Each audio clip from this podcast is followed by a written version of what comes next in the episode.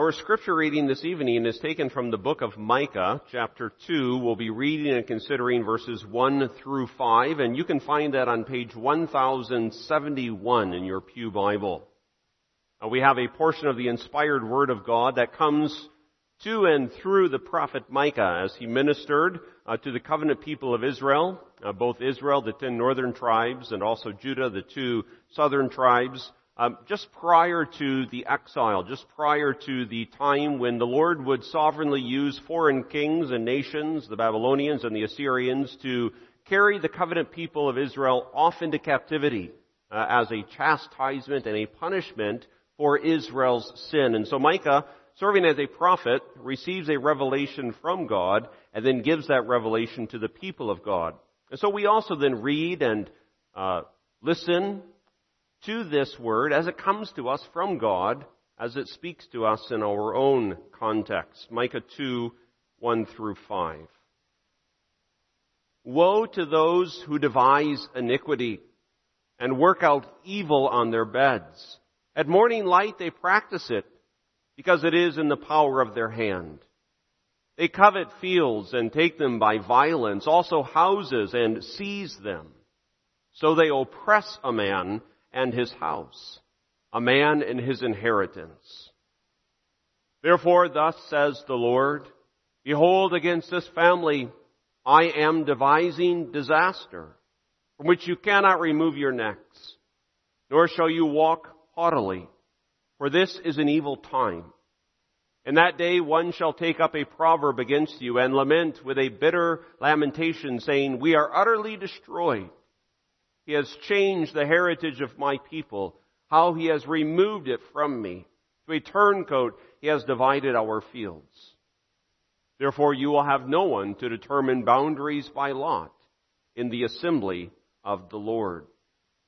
Thus far for this evening, our reading from the Word of God a congregation of the Lord Jesus Christ in past history, uh, especially around the beginning of the 19th century and uh, all throughout the 1800s and even throughout our current generation and especially within the last maybe 10 years, there has been much emphasis given to the so-called social gospel. Uh, and maybe many of us, and perhaps rightly so, we have a negative reaction to this emphasis upon a social gospel. We emphasize that the gospel is first and foremost concerned with a vertical relationship between us and our God. Uh, but I would remind you that there's always a danger of an overreaction. And the overreaction would be to minimize any type of social implications from the gospel of the Lord Jesus Christ. Uh, the overreaction would be uh, to say that the gospel doesn't really impact how I live with my fellow man. The gospel doesn't really impact how I deal with my fellow man. Perhaps you say uh, in business interactions and even just in the, the common social life that we share. But the gospel, that is the power of God in and through the Lord Jesus Christ and the grace and the mercy that comes to the Christian in and through the Lord Jesus Christ is a transformative gospel. What we mean by that is the gospel changes people. And as it changes people within the very inner depths of their soul, it will also change how people interact one with another.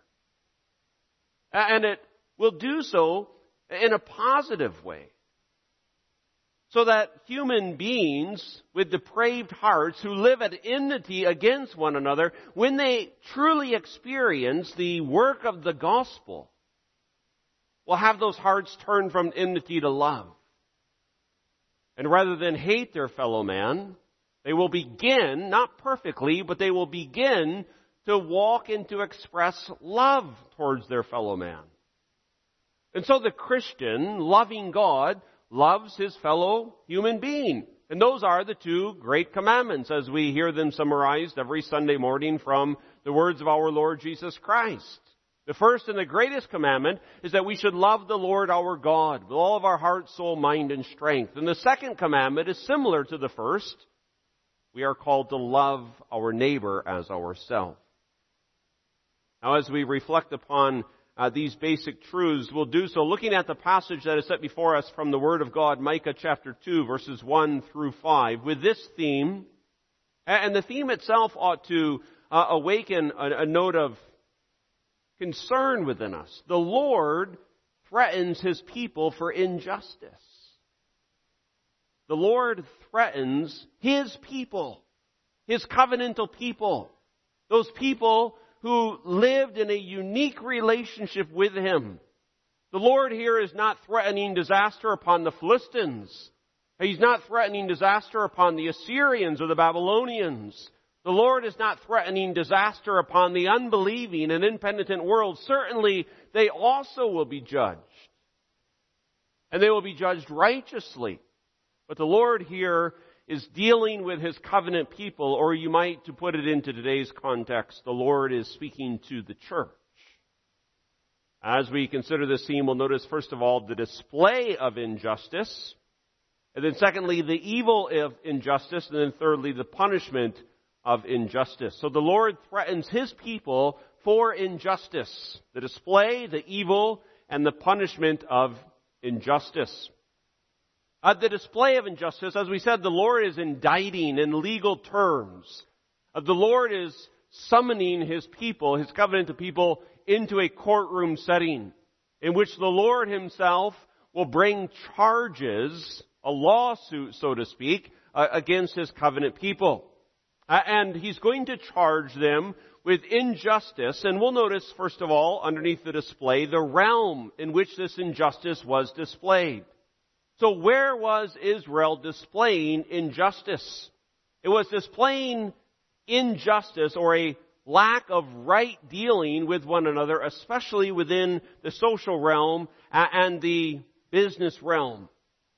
As neighbor plotted against neighbor, and you'll notice what our text says, and it describes an interesting thing, uh, that the evil man, also in the covenant community, the evil man lies upon his bed in the middle of the night and he plots and he devises all types of plans by which he can obtain his neighbor's material possessions, especially his neighbor's land. And so you get this picture uh, of a man in Israel lying in the evening upon his bed, and in his mind his thoughts continue to race about how he can obtain more and more and more material goods. And not in an honest and a sort of gainful employment, but rather through all sorts of plots, through all sorts of tactics, and through all sorts of techniques. And you notice verse 2, uh, when the morning comes, they go out and they take these fields by violence and also houses. And the emphasis in verse 2 is upon that word, they seize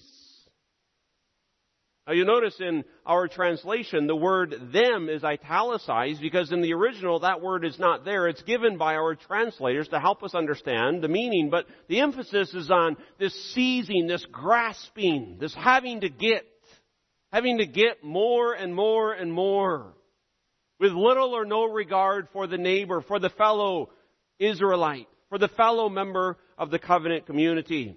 And so they oppress, they push down, they suppress a man in his house, a man in his inheritance. Uh, now indeed we must remember that the power of the gospel impacts also our social interaction. Uh, I give you two references from 1 John. 1 John 2 verses 9 through 11. He that is the person, the person who says he is in the light and hates his brother is in darkness until now. To put it into Micah 2 verse 1, the man who says that he is a member of the covenant community of the people of God, but lies upon his bed and devises evil tactics by which to suppress his neighbor, he still lives in spiritual darkness. Or to put it in today's context, the man who sits in the congregation of the church of the Lord Jesus Christ, but is at enmity with his fellow believer, although he may say that he is in the light, if he hates his brother, he is in darkness until now. John continues, he who loves his brother abides in the light, and there is no cause for stumbling in him. But he who hates his brother is in darkness and walks in darkness, and does not know where he is going because the darkness had blinded his eyes. And, and John, underneath the inspiration of the Holy Spirit, drives this point home again and again in his first general epistle. To reference one other passage, 1 John 4 verse 20 and 21. If someone says, I love God, and hates his brother, he is a liar. If someone says, Oh, I love God, and I serve God, and I worship God, but then lives with enmity and spite against his brother in the Lord, well, John, underneath the inspiration of the Holy Spirit, cuts through the lie and says he is a liar. For he who does not love his brother whom he has seen, how can he love God whom he has not seen? And this commandment we have from him, that he who loves God must love his brother also. But there was this injustice of secret coveting. And, that really is the, the root of the sin that's being identified in Micah chapter 2. Yes, certainly there is the action of seizing the neighbor's land, the neighbor's inheritance. And there is this desire to oppress the neighbor without any regard for the neighbor's status, but behind it all, or in it all, there is this coveting. And, and coveting, which is an inordinate desire for something, Uh, is the root of their actions. And coveting comes from an exaltation of oneself and then a debasing of one's neighbor. Or you might just simply say coveting is a symptom of the idolatry of self. I want, I need, I deserve, and so I am going to get at all expenses, regardless of the impact that it may have upon my brother or upon my sister. And this indeed is an injustice. So, first and foremost, uh, in connection with God Himself, but then also in connection to our spiritual brother or our spiritual sister. Now, a very blunt, a very to the point diagnostic tool to see if that our hearts perhaps are infected with this type of covetous nature is to ask ourselves, can we rejoice with our fellow brother or fellow sister when they prosper? Can you rejoice with your fellow spiritual brother, your spiritual sister, especially here in the congregation, but by extension, your Christian brother or sister, wherever he or she may be? Can you honestly rejoice with them when they prosper? Because the covetous person can't. Oh, they can perhaps put on a facade. They can smile and say all the appropriate congratulatory terms, but inside there is an unease, an unrest that bites and gnaws at their very soul. As that idol of self begins to raise its ugly head and begins to speak, I want, I need, I deserve even more than what they have. And that's what was going on in the covenant community of Israel. And this is the display of injustice a secretive coveting, a deceitful gaining, and a sinful living. Uh, but more on that sinful living in our second point, the evil of injustice. Because today's terms, we would say, so what?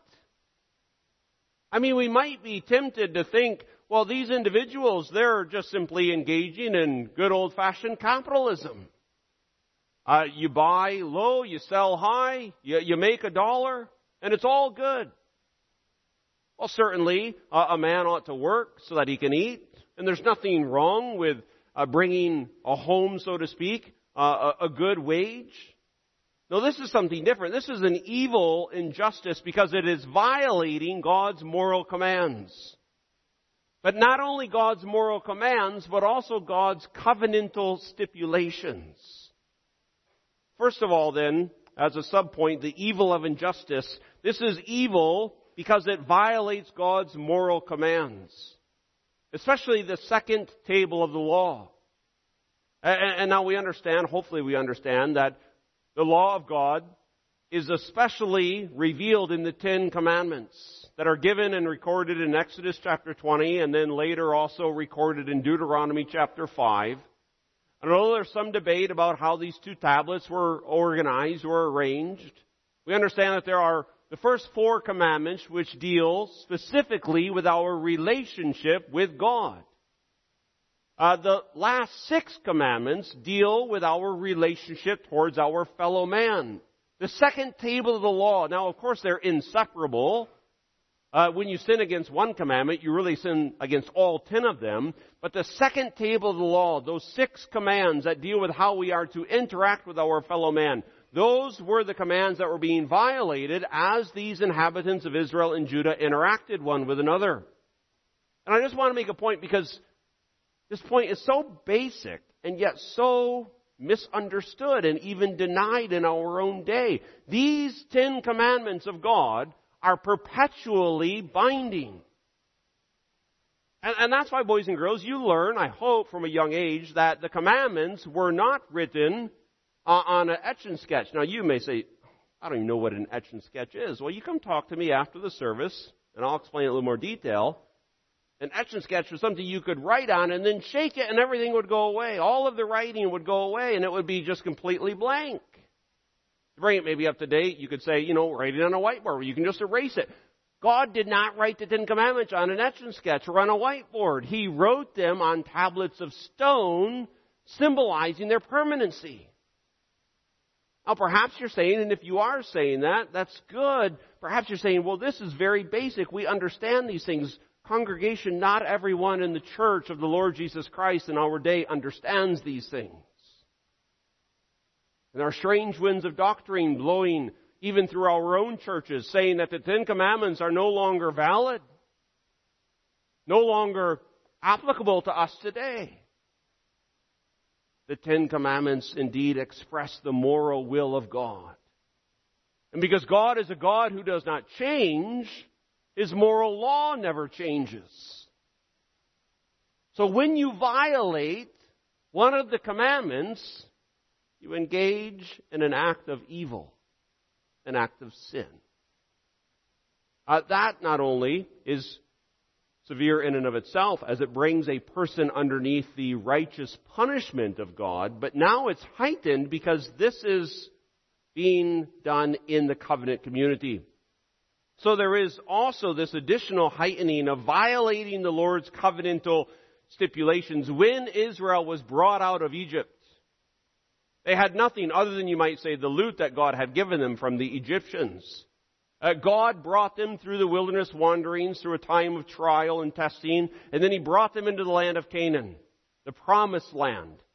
The promised land that ultimately symbolized and pointed forward to the new heaven and the new earth. And God brought them into that promised land that was inhabited by various Canaanite tribes, and God displaced those Canaanite tribes by the edge of the sword, and He then gave to the covenant people of Israel a portion, each tribe, and no doubt, uh, you've read those Bible passages, especially in the book of Joshua, where, where the, the tribes are given their specific allotments and then down through the families of the tribes so that every family that was a member of the covenant community received their certain plot of land, so to speak.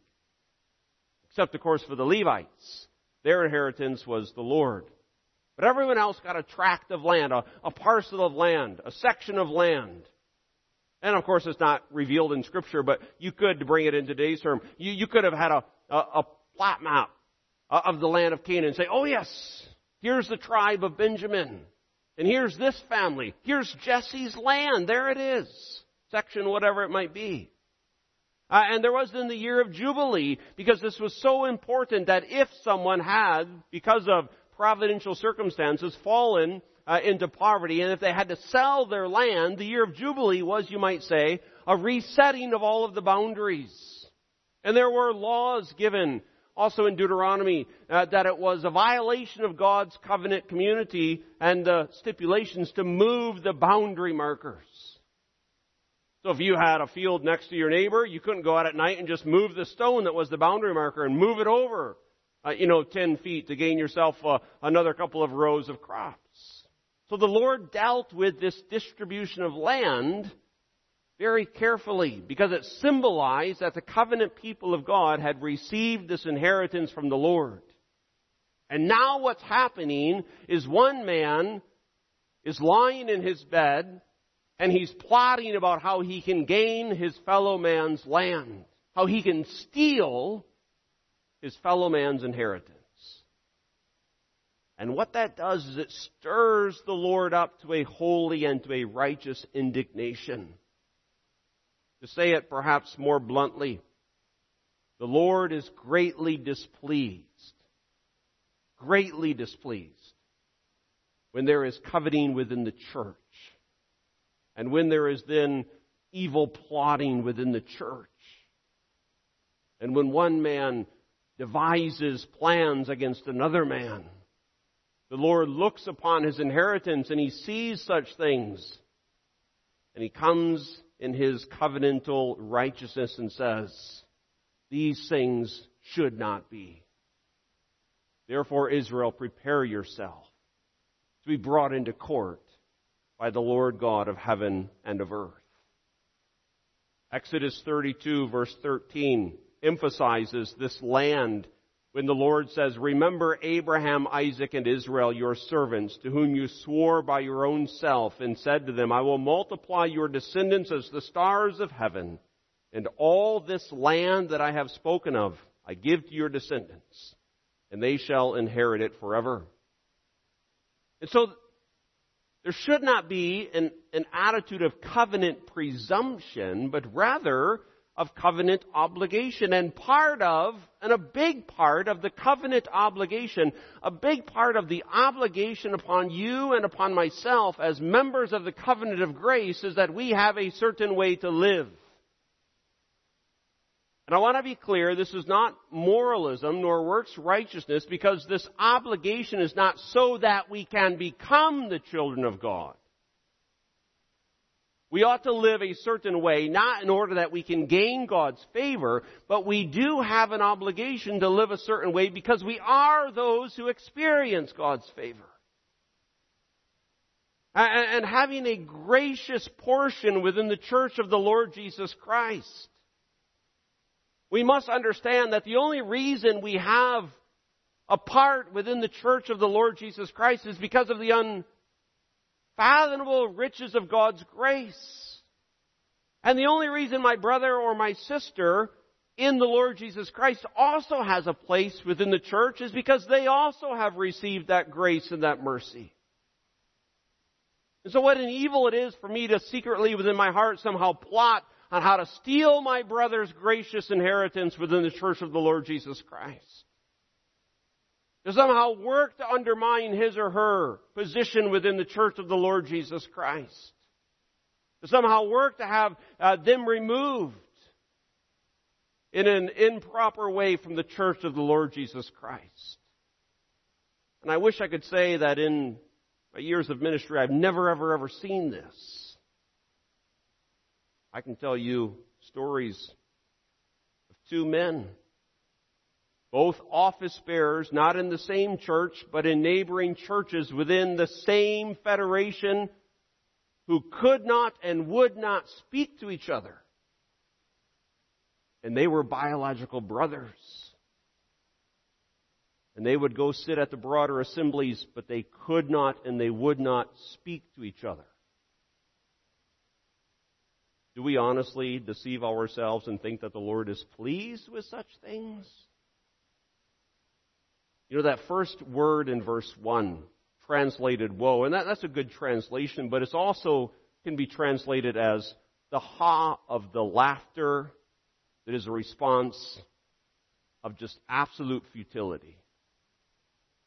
The Lord looks and he sees these members of the covenant community plotting and the Lord laughs.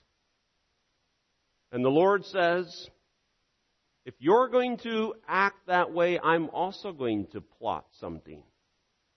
And that brings us into our third point, the punishment of injustice. This punishment that is warned of is just and it is ironic. We just emphasize underneath the just punishment that God is a just God. What does justice mean? And Time doesn't afford us to deal extensively with this concept, although we need to be clear on what justice is, especially in our culture and in our day. Justice, ultimately, in the sense of God, is His righteous action, giving each person that which they deserve. And, and typically in Reformed theology, we break down the righteousness of God into what we call his rectorial justice, that is his moral authority. God has the right, because he's God, to establish his commandments. So when he gives his Ten Commandments, he doesn't ask for the advice of Moses. He doesn't say, you know, what do you think about this commandment? Should I change it? Should I adjust it? No, God is God. He gives the commandments and His word is absolutely final because He has all authority and righteousness. But also there is retributive and remunerative righteousness. Remunerative is God says to man, if you keep my commandments, you shall live. On the opposite, there is also then the retributive righteousness. If you violate my commandments, you shall die. And God is a God of justice. And God is a God who in his justice is not mocked. Galatians 6 verse 7 speaks very clearly, do not be deceived, God is not mocked. For whatever a man sows, that he will also reap. And so here in an agricultural community, we all know that if you plant corn in a field in the spring, you put the corn head on the combine in the fall, and you go out and you anticipate that you will harvest corn because you have planted corn. And Paul's argument is basically the same. What you sow, what you plant, is that which you will reap. And in the context of Micah 2, if, if you plant iniquity, if you sow within your own heart and your own plans and your own tactics this type of coveting and this type of seizing your neighbor's goods, don't be surprised when the Lord comes in his righteous justice, because vengeance belongs to him. And we make this point of application as we proceed to those who find themselves the subject of these evil plots those who find themselves oppressed, even within the covenant community, even perhaps within uh, a so-called Christian home, those who find themselves oppressed by the evil plans of their fellow human being. Vengeance belongs to the Lord. And we can be absolutely certain that every sin will be dealt with with the perfect expression of God's righteousness in due time. Not always according to our timetable, but according to the divine timetable. Because God defends, especially defends, the widow and the fatherless. God has a special eye, if we may speak in this anthropomorphic kind of a way, upon those who find themselves easily prey to being oppressed. God is not mocked. There will be a just punishment for those who live with covetous hearts, idolatrous hearts, evil plotting, bitter enmity against our fellow man. But there's also a certain irony. I just want to point this irony out because it heightens the reality uh, of the punishment that comes upon such persons who live this way in the covenant community. And you'll see even grammatically uh, the irony. Verse 3 says, Therefore thus says the Lord, Behold against this family. Against what family? Well, against the family that's described, especially under the male headship in verses 1 and 2. This man who's devising iniquity, verse 1, upon their beds, the Lord says, Against this family I am devising, notice the grammatical similarity, the exact same word. You want to devise evil plots? On your bed? On your puny little bed? in your puny little house on your puny little tract of land that I graciously gave you? Well, I then will be in the heaven of heavens upon my royal and sovereign throne, devising disaster.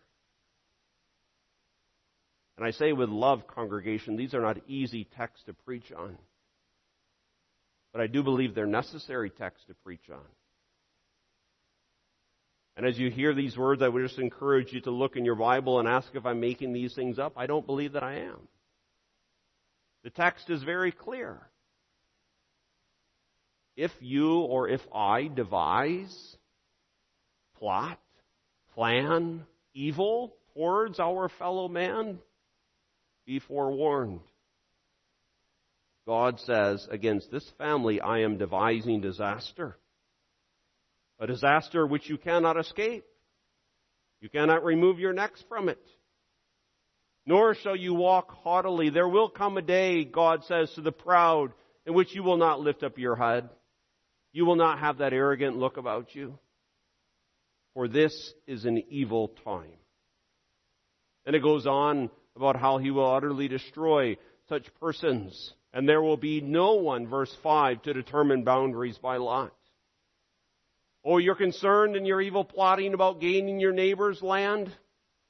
There's going to be a day in which no one will identify any parcel of land because everyone will be marched off into Assyria or to Babylon. There is something ironic at times with God's righteous chastising judgment. You can think of David. By an act of sin conceives a son. And when the Lord comes to chastise David, even though David's guilt is forgiven, still the Lord corrects David in an ironic sort of a way in that that son dies. Or perhaps you think of the irony also, Absalom.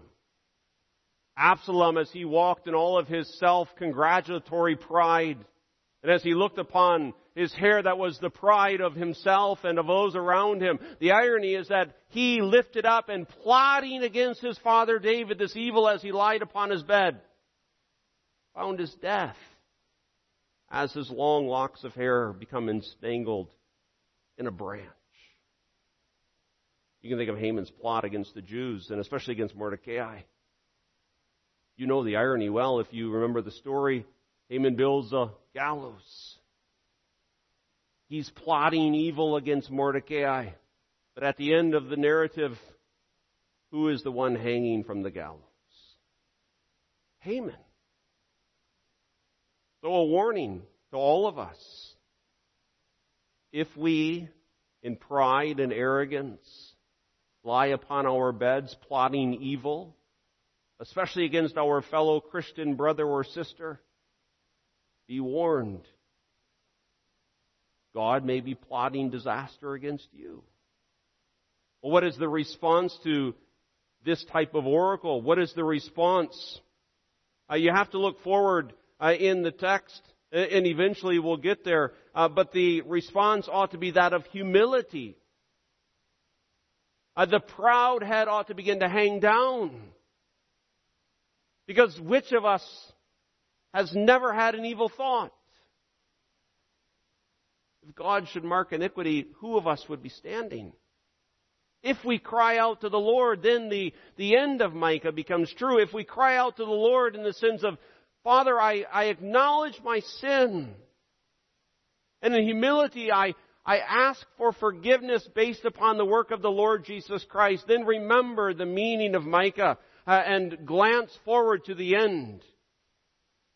There in Micah 7, Verse 18, who is a God like you pardoning iniquity, pardoning iniquity of covetous idolaters, of self, coveting those who have had evil plots, those who have devised tricks and strategies Uh, by which we can oppress one another. Who is a God like you pardoning iniquity and passing over the transgression of the remnant of his heritage? And here there is this wonderful promise for the consolation of the soul that is stricken with the reality of sin he does not retain his anger forever because he delights in mercy. And so oftentimes, older reformed forefathers would say God is a God who does justice, but he is a God who delights in mercy.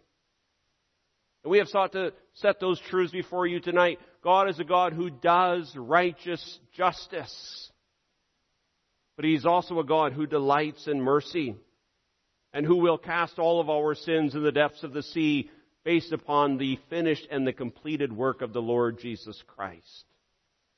So if we find evidence to some extent of these sins within our own heart, we ought to be forewarned, but also ought to be encouraged not to continue in our sin, but to make haste and go straightway to the cross of the Lord Jesus Christ and to confess and to lay our soul bare before Him who knows all things and say with the words of the prodigal son returning to his senses and returning to his father's house, Father, I have sinned against you.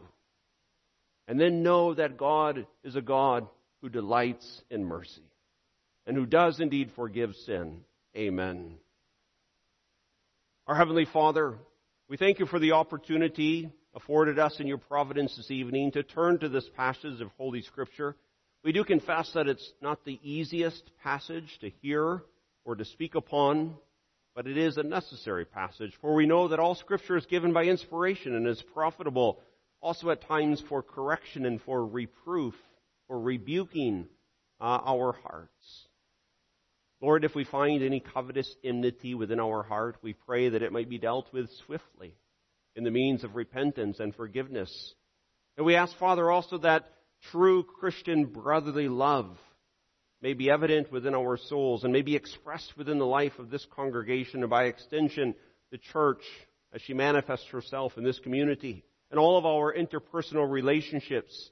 May there be the display of humility and may we seek peace with our fellow man, that the world may know that we are those who follow after the Lord Jesus Christ, in whose name we do pray. Amen.